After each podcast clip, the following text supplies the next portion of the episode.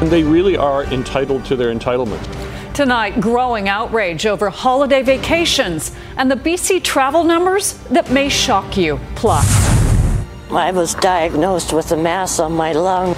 The heartbreaking challenge for a married cross border couple to be together. And they're interacting with the public a lot, they're coming across various situations. Just one reason a BC city is looking to buy a new tool to catch COVID scofflaws. You're watching Global BC. This is Global News Hour at 6. Good evening. Thanks for joining us. We begin with breaking news tonight. Search and rescue crews have been called to an area south of Whistler after an avalanche came down late this afternoon.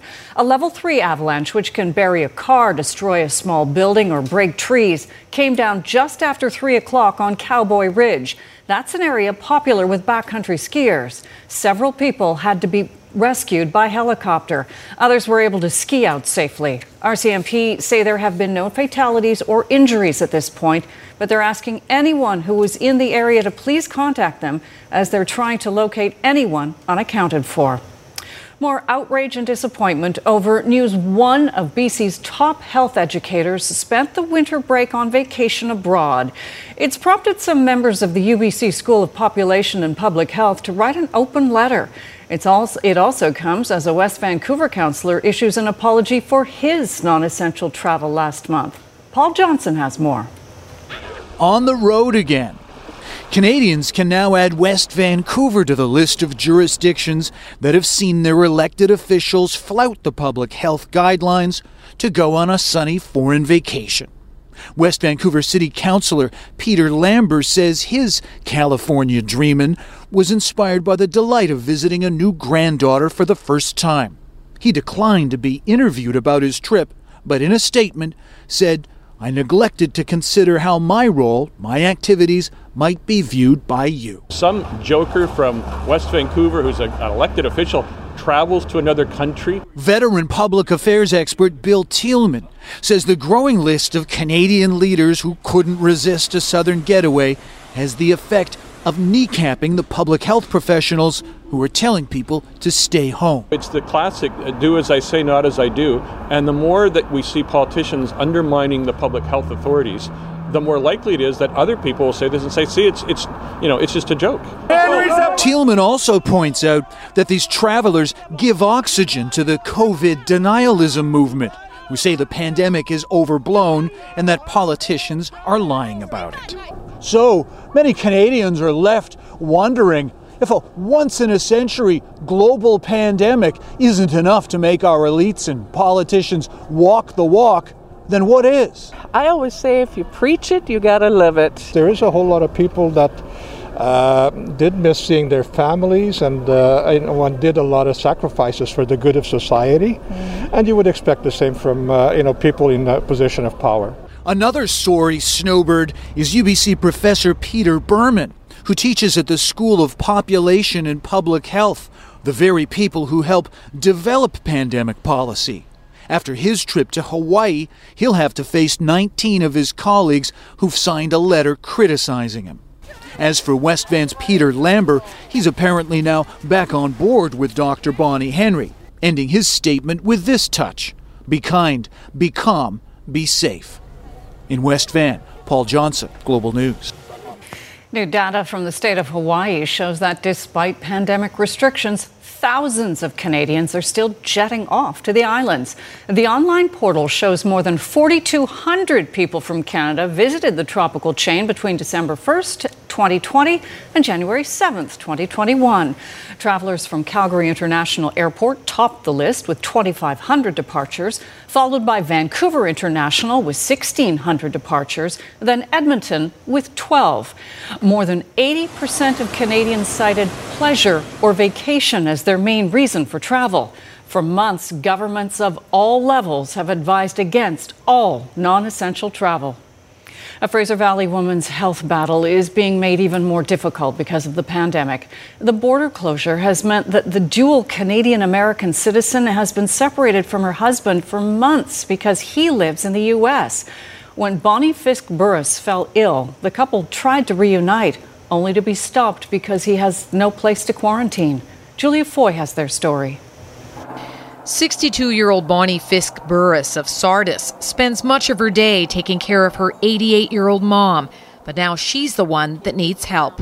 I was diagnosed with a mass on my lung um, December 28th. I went, uh, started to have pain on the 23rd of December, but didn't want to go to the hospital and tell anybody until after Christmas. Since the pandemic hit in March, Bonnie has been separated from her husband John, who lives in Sedro-Woolley in Skagit Valley. They've been making do with FaceTime chats, but Bonnie's health changed that. They had me back for a CAT scan and then they found a mass. For the past few weeks, Bonnie and her family have been trying to get paperwork arranged for John to cross the border. I wanted to help out as much as I could between Bonnie and her mom him being at home with my family so I don't have to worry when I have to go for these tests or whatever's going to happen. On Saturday morning, John showed up at the Canadian border with a package of papers a coronavirus test, which was negative, and then a reason for travel, medical emergency, pictures of Bonnie's ID, a marriage certificate. Border officials asked him about where he would quarantine. And I told her Bonnie her mom and her son, that we had spare rooms in the house. Then officials gave him a document and told him to go back home. Direction to return to the United States. You are prohibited from entering Canada by an order of regulation. Bonnie wants their case to be reconsidered on compassionate grounds. I just don't get it. You follow the rules, you go by what they say. I've been researching for two weeks on the internet how to do this right. The couple don't know who to appeal to, but they plan to keep trying. Just wishing we could be together. Julia Foy, Global News. COVID outbreaks have been declared at two long term care facilities in Surrey. Fraser Health says one resident and a staff member at Sun Creek Village have tested positive. And at Guildford Seniors Village, two staff members have contracted COVID 19. All are said to be in isolation. Fraser Health says it's working on contact tracing and has implemented, implemented enhanced control measures.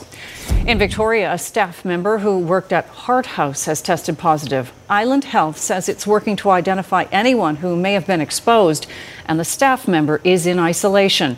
It adds no residents are currently experiencing symptoms.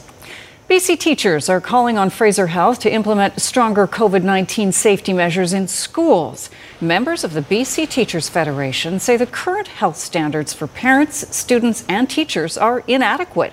They're asking Fraser Health to intensify their efforts, including prioritizing school staff vaccinations, reducing classroom sizes, and making masks mandatory in all indoor spaces. The BCTF says many schools in the Fraser Health region feel unsafe and that the status quo is not acceptable.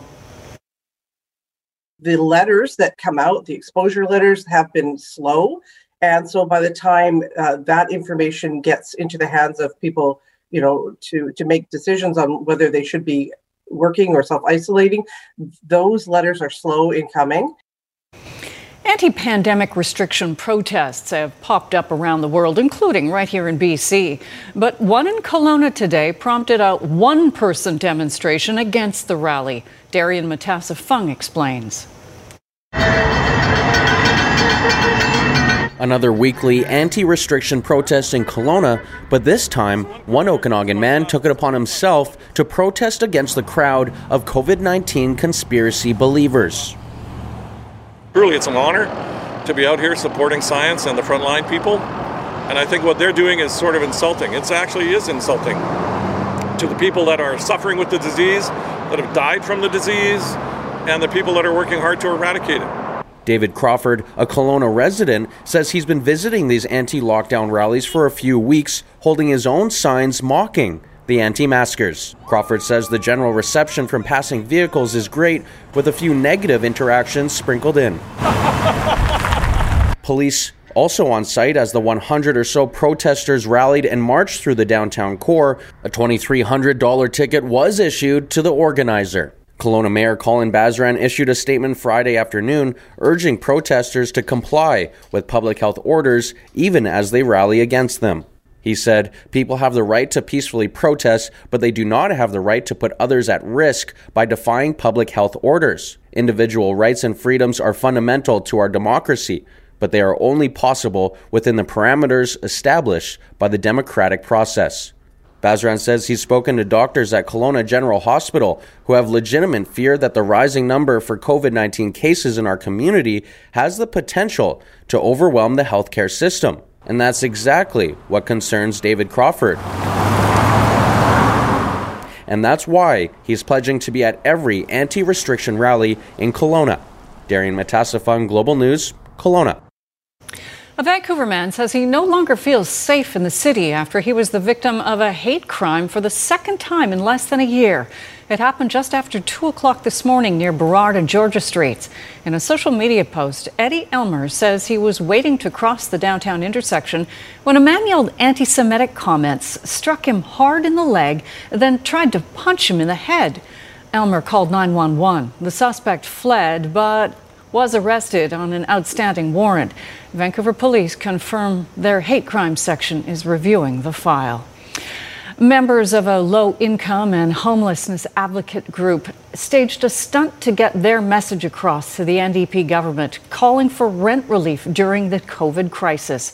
Acorn members dropped a large banner above the Cambie Street Bridge in Vancouver this morning.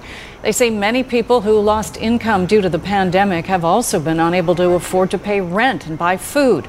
Tenants who still owe their landlord rent will have until next summer to pay it back gradually. Acorn will meet next week with David Eby, the minister responsible for housing. They have to pay back by next July or this, this coming July or face eviction. And we find this unconscionable.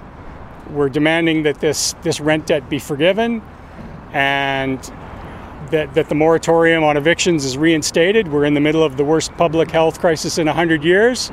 They keep telling us we're all in this together, but it seems like the lower your income, you're in a different boat. BC is releasing newly discovered photos of the Deadly Hope slide on the 56th anniversary of what was the largest known landslide in Canadian history. In the early hours of January 9, 1965, a snow avalanche blocked the Hope Princeton Highway in the Nicolum Valley outside Hope. Hours later, a rock slide came down, destroying nearly three kilometers of Highway 3 and burying a car, oil tr- tanker truck, and loaded hay truck. More than 47 million cubic meters of rock, mud, and debris filled the valley bottom up to 150 meters deep in some places. Search and rescue teams, RCMP, and highway crews combed the debris for days. A search dog helped recover the bodies of the convertible and hay truck drivers. Two other victims were never found. While body cameras are being used by a few law enforcement agencies in Canada, the technology is still relatively rare here in BC. Well, now, as Kristen Robinson reports, the city of Burnaby is looking to purchase and implement body cameras, but not for police. Drop the gun! They're used by police forces across the U.S. for transparency around the use of deadly force. Don't send me close, I'll shoot you! Drop the gun! Now, Burnaby, BC bylaw officers may be outfitted with body cams before RCMP members. The city is requesting proposals for wearable body cameras for bylaw officers, including bike patrol and parking patrollers. The technology, quote, will allow officers to video and audio record their daily activities while on duty, and the recordings to be preserved and accessed by designated personnel. Body worn cameras will enhance the department's ability to accurately capture events as they occur. I think this is not only good from an accountability point of view, but certainly gathering evidence for whatever they are looking at or attempting to investigate. Former Solicitor General Kash Heed says Calgary police body cams played a critical role in the quick arrest of two suspects accused of murdering Sergeant Andrew Harnett. BC established standards for the use of body worn cameras in 2019, but the technology has not been widely adopted. There's a lot we don't know about these cameras. One SFU criminologist says body worn cameras haven't really been tested outside of policing, but he believes the expensive technology could apply to bylaws where officers are now tasked with enforcing COVID health orders. Both entities have some authorities, both can impose consequences upon people. There's certainly a possibility that it could help to alleviate unfounded or otherwise exaggerated claims on, again, either side. The city of Burnaby plans to deploy its bylaw body cams early this year.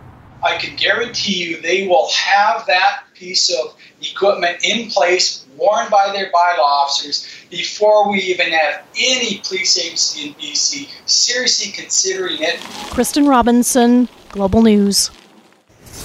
A garage on Kil- Killarney and 44th Avenue in Vancouver was heavily damaged by fire this morning. Vancouver Fire Rescue was able to put the flames out, but not before a vehicle inside was destroyed. No word yet on what sparked the fire. Countless times over the past number of months, we've seen people step up to try to ease the stress caused by the pandemic. That includes a Vancouver high school student. As Nadia Stewart reports, he saw a desperate need to be filled for BC families struggling, struggling to deal with remote learning. I came to this realization during the Reading Bear program. It became apparent that not everyone is as lucky as we are. When Michael Chen wanted to do more to support Vancouver students struggling with learning at home, he decided to turn his hobby into a huge help for others. Change you want to see in the world. The grade 10 St. George's student had his teachers ask staff at Thunderbird School how he might be able to help them. The first thing they mentioned was online education. It was really hard for these public schools to provide the correct online education for everybody in their school because some people might not have access to electronics for this. Back in March, Chen began collecting used computers, desktops, and laptops. He fixed them up, giving them to low income families free of charge. Thunderbird School kindergarten teacher Camilla Ting says the need was tremendous. But as soon as we transitioned into learning from home, we then had families who struggled with access. We had families who didn't even have internet services. Before too long, about 100 students were on the list for a new laptop or computer. So far, Chen and his team of about five volunteers have collected nearly 80. Although it takes three to four hours per computer for me to fix them up, I feel like it's worth it. Now, Chen says he's in need of more help if he's going to help more students. They need more desktops and laptops and more volunteers to help fix them up, including a volunteer to help with picking up the used units. I will take laptops, desktops, even a monitor or, or even a mouse. Making them ready for use by Vancouver students whose families couldn't be more grateful. For one family, they received a refurbished MacBook. And in June, all of our school devices were returned. This family returned the refurbished laptop because they couldn't believe that that shiny laptop was theirs to keep. We had to phone them to come back and pick up their computer. Nadia Stewart, Global News. A regimental funeral was held this afternoon to honor a fallen Calgary police officer. The memorial for Sergeant Andrew Harnett was private, but a procession took place to allow the public to pay tribute. The 14 year veteran of the force died on New Year's Eve after being struck by a vehicle during a traffic stop. The 37 year old leaves behind his wife Chelsea, who is pregnant with their first child. Two people are now facing first degree murder charges in connection with Harnett's death. Alberta is struggling to contain the COVID spread, and now the Public Health Agency of Canada says it will begin investigating the first Canadian case of a new, more infectious variant of the virus, first seen in South Africa, that's now in Alberta. Alberta's chief medical health officer tweeted confirmation of the new variant late Friday, saying the case involves a recent traveler. That person is currently in quarantine, and there is no evidence it has been spread to others at this time. Alberta already has four cases of the UK variant. There are three here in BC, all related to travel. While the vaccine appears to work against the UK variant, researchers are concerned they may not be effective against the South African variant.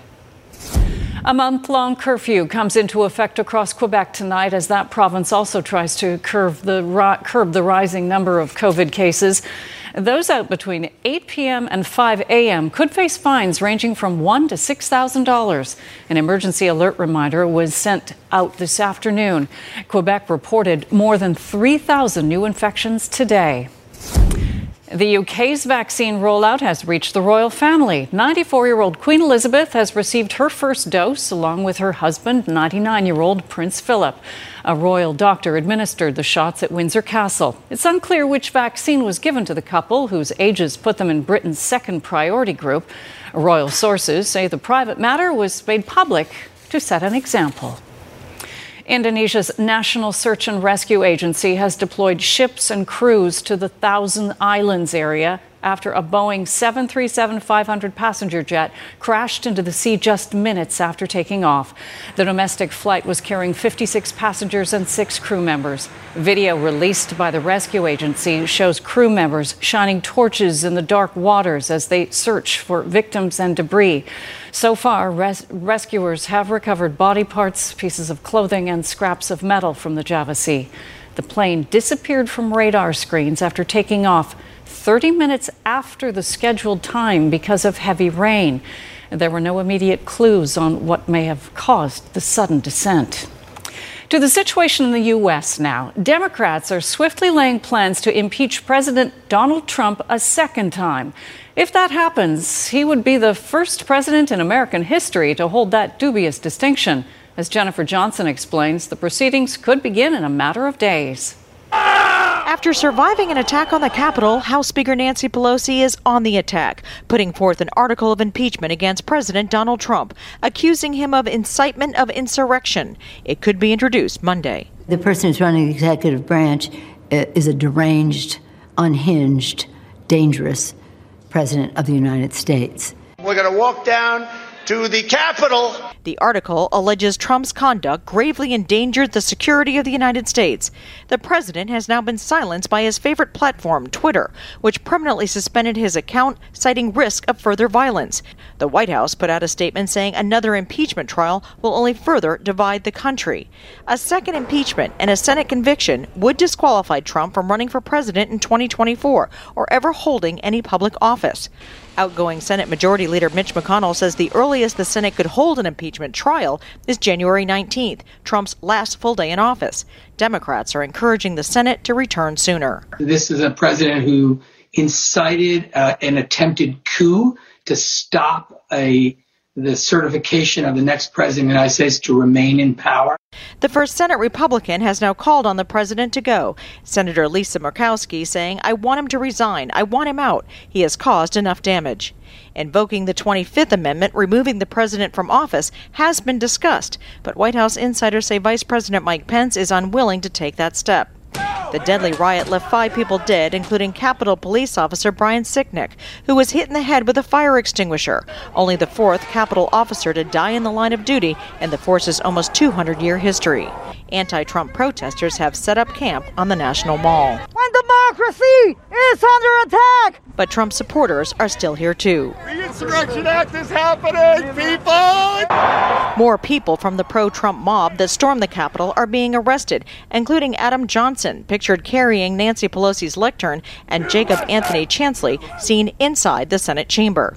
As police search for more rioters, officials are preparing for a massive military presence on Inauguration Day, after the worst security breach at the Capitol since the War of 1812.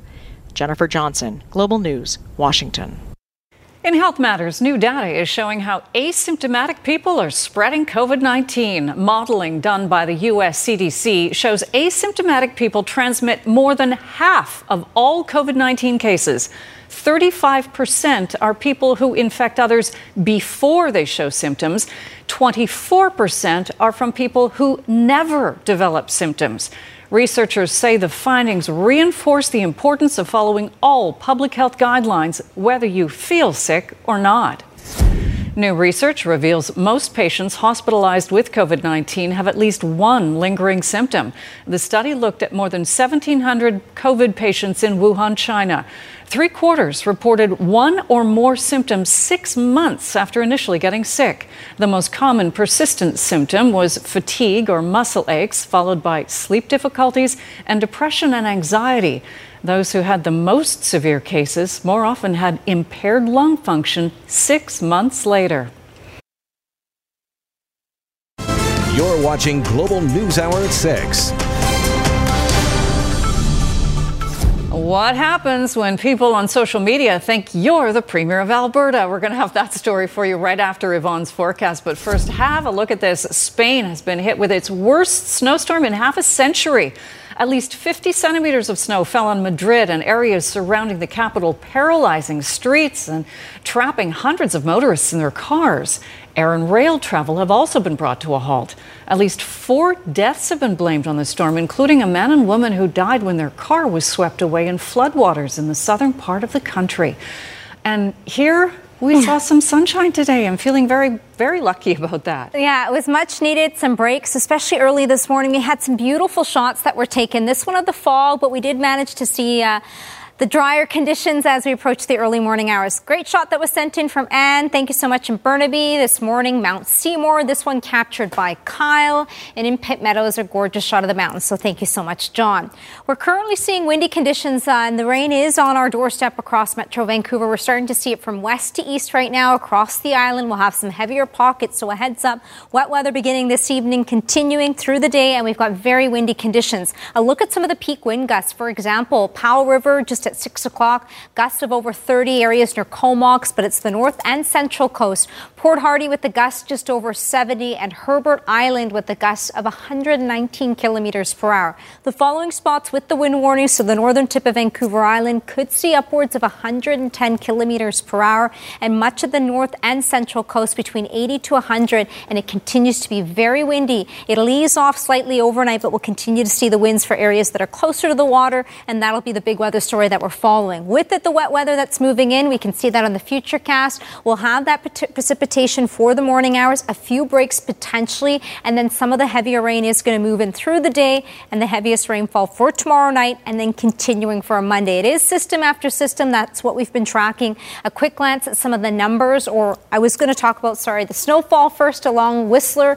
This evening, the sea to sky 5 and up to 10 centimeters, and the amounts for rainfall for most areas along the south coast between 10 and up to 20 millimeters. Very windy through the day tomorrow along the north coast. Temperatures will bump up to 7. Inland with even a few isolated flurries, not much in terms of accumulation. Across the central interior, we'll see wet flurries for the morning and then changing over to rain. Much of the southern interior, it'll be a chance for some flurries. The snow level will be closer to the valley bottoms for the morning hours, and then the snow is going to push in for Sunday night and then continuing through the day on Monday. Whistler will see that snow changing over to rain with up to 5 centimeters for most areas, especially closer to the village and along the south coast. So a heads up, rain beginning this evening. We'll start to see it pick up heavy at times. The winds tomorrow up to 60 kilometers per hour. It'll be blustery tomorrow with the wet weather on Monday, though a bit of a silver lining. We'll see milder temperatures into the double digits. A nice break between systems with the sunshine will be on our Tuesday. Collie.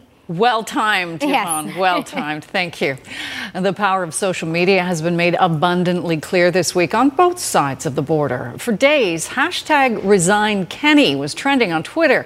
With it, many angry tweets directed at the Alberta Premier. But some of them went to the wrong guy. Morgan Black introduces us to the other Jason Kenney. This is Jason Kenney. Alberta's premier. I'm here with Dr. Hinshaw to provide both the daily update. And this is also Jason Kenney, a man in Virginia who works for a nonprofit. On Twitter, the two often get confused. So lately, I've, it's one of those like heads up, you have a press conference at 3 o'clock. The mix up has been happening since Premier Kenney first entered the world of politics. Back in the days when I had a, a Hotmail email with, with my full name on it, a, a sweet old lady uh, thanks me for speaking at her church.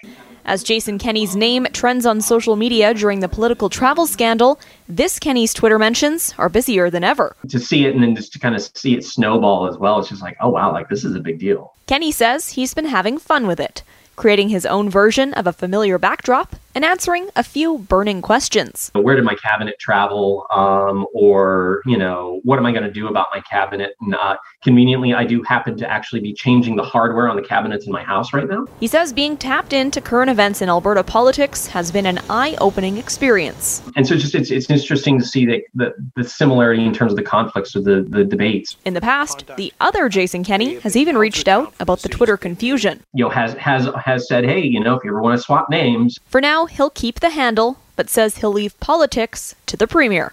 We're all human beings and just trying to get through everything uh, together.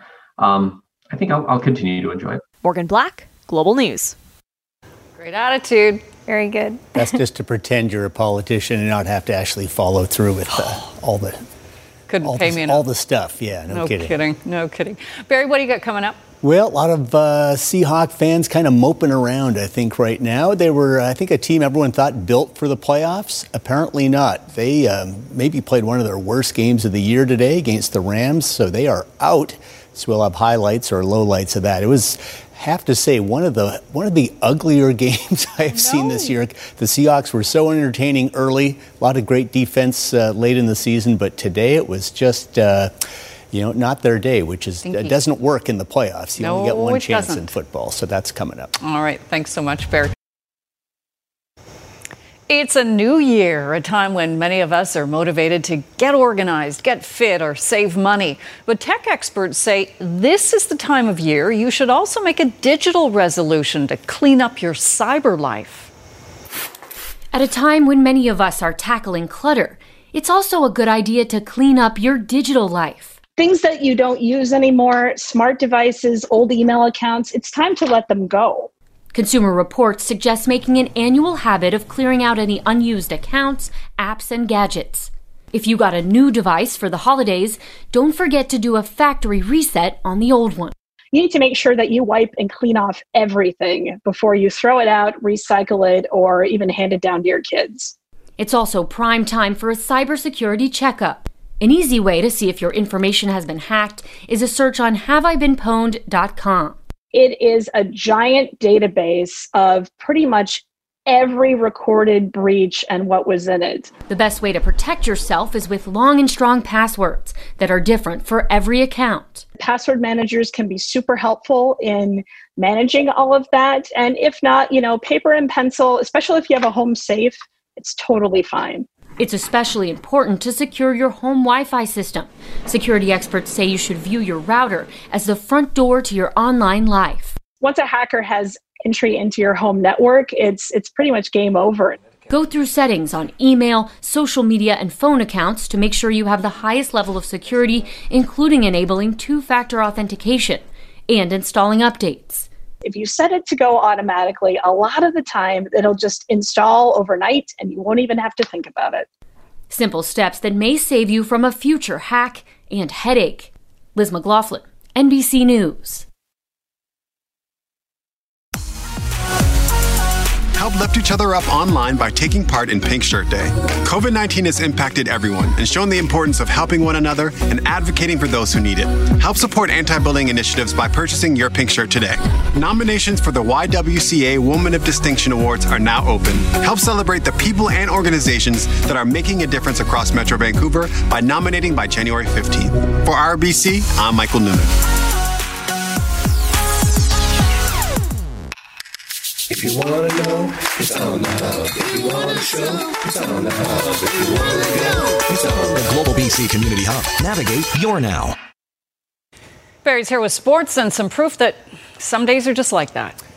Yep. but How's that song go? Mama told me there'd be days like this. Yep, like these. Yeah. Unfortunately, if you're a Seahawk fan, you got to be crying in your beer right now. All right. Thanks, Colleen. The Seahawks uh, have been carried by their defense the past six weeks or so, and you figured they'd have to lead the way again today against the Rams. Russell Wilson has always had trouble generating points against the Rams defense, and I'm sorry to say it was an epic struggle again today. Just plain ugly from the Seahawks. Their offense was offensive, and it cost them their season. Jared Goff active but not starting at quarterback after having surgery on his fractured thumb just 12 days ago. Young John Wolford got the start, moved the ball well, but then gets hit hard by Jamal Adams, shoulder to head. Wolford had to leave the game, was actually taken to hospital with a neck injury, but apparently all right. So Goff gets in the game after all. The Seahawks greet him with a sack by Jarran Reed. Rams did get a field goal out of, it, so it's 3 0. Rams defense, as we said, always a thorn in Russell Wilson's side. A sack there. Seahawks just 22 yards offense in the first quarter. Everyone frustrated, especially DK Metcalf. Had a bit of a tantrum on the sidelines trying to get him the ball. Well, when they did, the Rams saw it coming. Darious Williams times the route perfectly, 42 yard pick six, and it's 13 to 3 for the Rams. But later in the second, Wilson scrambling and will find Metcalf. Great throw on the run from Russell. It's a 51 yard touchdown, and the Seahawks ever need that. Seattle stumbling offense finally connects. Seahawks back in it. It's 13 to 10, but credit the Rams offense. They drive the field, and Cam Akers will bull his way in from the five. 20 to 10 Rams at the half, and under Sean McVay, the Rams are 36 and 0 when leading at the half. Not a good stat for the Seahawks. Third quarter, Hawks offense still struggling. Look at Wilson, has to throw it away. 7 of 19 for 110 yards in the game, but they were only down 7 through three quarters. Rams kicked a field goal to go up 10, and then the Seahawks with 7 to go get the ball back, but DJ Reed fumbles on the punt return. Rams recover, and that was pretty much it.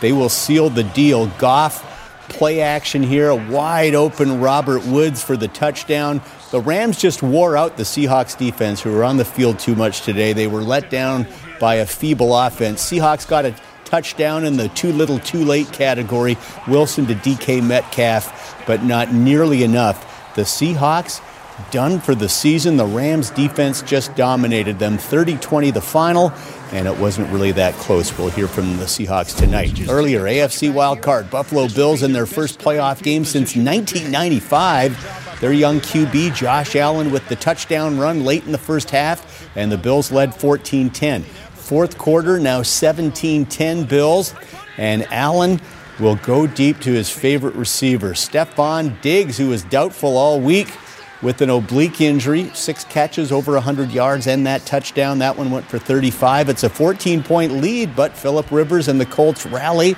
Rivers, 39 years old, 17th season, has never been to the Super Bowl, but connects with Jack Doyle there to cut the lead to 27 24. Colts then down to their final play in the fourth. Have to go for the Hail Mary, but the Bills knock it away, and Buffalo is shuffling off to the second round. First playoff win since 1995. They celebrate 27 24. Going on right now in prime time. Tom Brady and the Bucs at Washington taking on the 7 and 9 NFC East champion Washington football team. Brady with a record 30 playoff wins finds Antonio Brown for the 36-yard touchdown.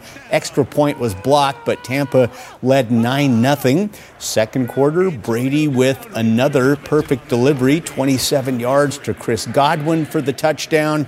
Two-point attempt failed, but it's now 18-7 for the Bucs, and they are just in the final seconds of the opening half. The Canucks play their final inter squad scrimmage tonight at Rogers Arena. Opening night is just four days away. Will we see new defenseman Travis Hamonic Wednesday in Edmonton? Hamonic is finishing his seven day quarantine and will practice for the first time with the team tomorrow. They still have to sign Hamonic to a contract, but other than that, they will just wait and see if the veteran is ready to step into game action just got to see how he looks, how he feels, where he's at. Uh, I don't want to make a decision or, or even, I don't think it's even worth commenting on, really, to be honest, until we see him in person and talk to him and see how he feels. Meanwhile, Coquitlam's Mathew Barzal has signed a three year, $21 million contract with the Islanders. Barzal was a restricted free agent, but the Isles were always going to sign him. He is the future of that franchise, already a big star at age 23. Barzell won the Calder Trophy as Rookie of the Year in 2018 and has 207 points in 234 career games. Third round of the Sentry Tournament of Champions from Maui, where it's a surfer's paradise, of course. Collin Morikawa with the tee shot on the par 3 8. This is right at the pin, and I mean right at it. It hits the pin. That close to a hole in one did make the birdie. Morikawa at 19 under playing the 18th hole right now. The leader, Harris English, tricky downhiller for birdie. 29 footer, and that is a perfect putt. He's got the lead at 21 under, also playing the 18th. Ryan Palmer having a day as well. Great chip shot here, almost holds it for the Eagle. It's a tap in birdie. He's at 20 under, just one back, also playing 18. Nick Taylor is 21st at minus 12. Mackenzie Hughes 40th at 3 under. And some soccer, FA Cup third round, Manchester United and Watford. Fifth minute, United with the corner. Scott McTominay with the header. That bounces off the turf and beyond the goalkeeper. That was it for scoring as United advanced to the fourth round of the FA Cup 1 0 over Watford.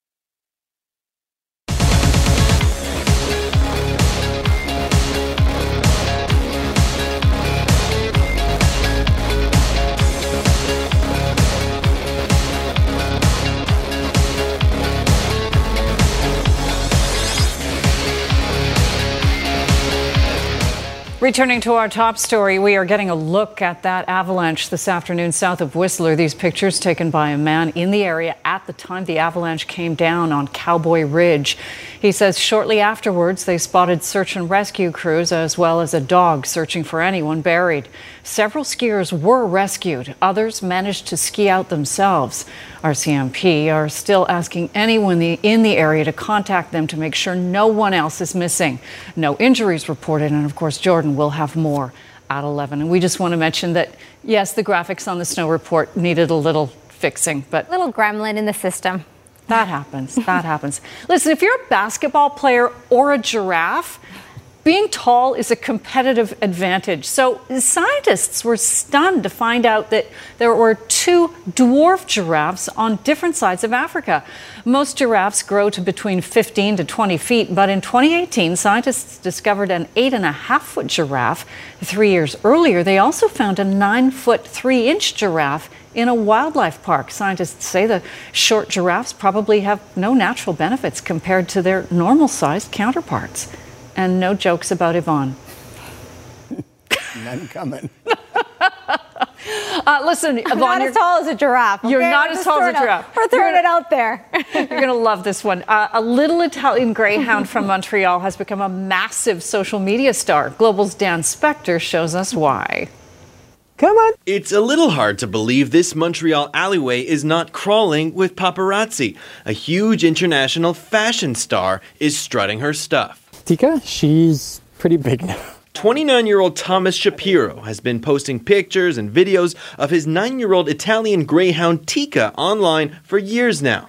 But in recent months, she's gone totally viral. So there's one viral video on TikTok where she was wearing a bunch of clothes that she couldn't wear throughout the years of lockdown. I had so many cute outfits planned for this year that I couldn't wear. So I just wanted to show you. See this? I love it. I couldn't wear it. Love it. Couldn't wear it. Then there's this. I think it just a lot of people related to like, oh yeah, I also didn't get to wear anything because I was home, at home the whole time.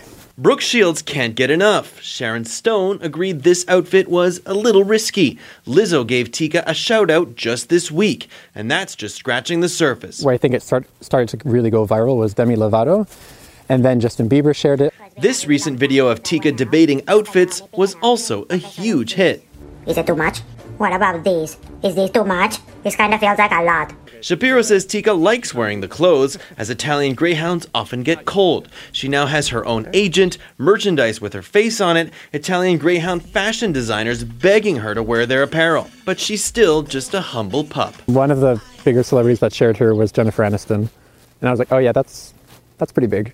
So when she shared that, I, I kind of threw my phone across the bed because I was like, what's happening? And of course, I look over at Tika, who's passed out, and I was like, she doesn't even know. Even though she's got plenty of fame, Shapiro says he won't quit his day job as a web developer. Besides, she's not raking in too much cash yet. She pays her rent. Tika is also a self professed gay icon, a role Shapiro and his husband take very seriously. We just first and foremost want to be visible uh, for the younger gay generation to kind of see maybe role models of two guys that are living a nice life. He says Tika does get stopped on the street, but with a look like this, she got stopped even before she was famous. Dan Spector, Global News, Montreal. I don't think there's such thing as too much for that. For that. No, no such thing. I No. love it. No such thing. That's News Hour for tonight. Jordan's here at 11 o'clock. Thanks for watching. Hope you'll join us again tomorrow night.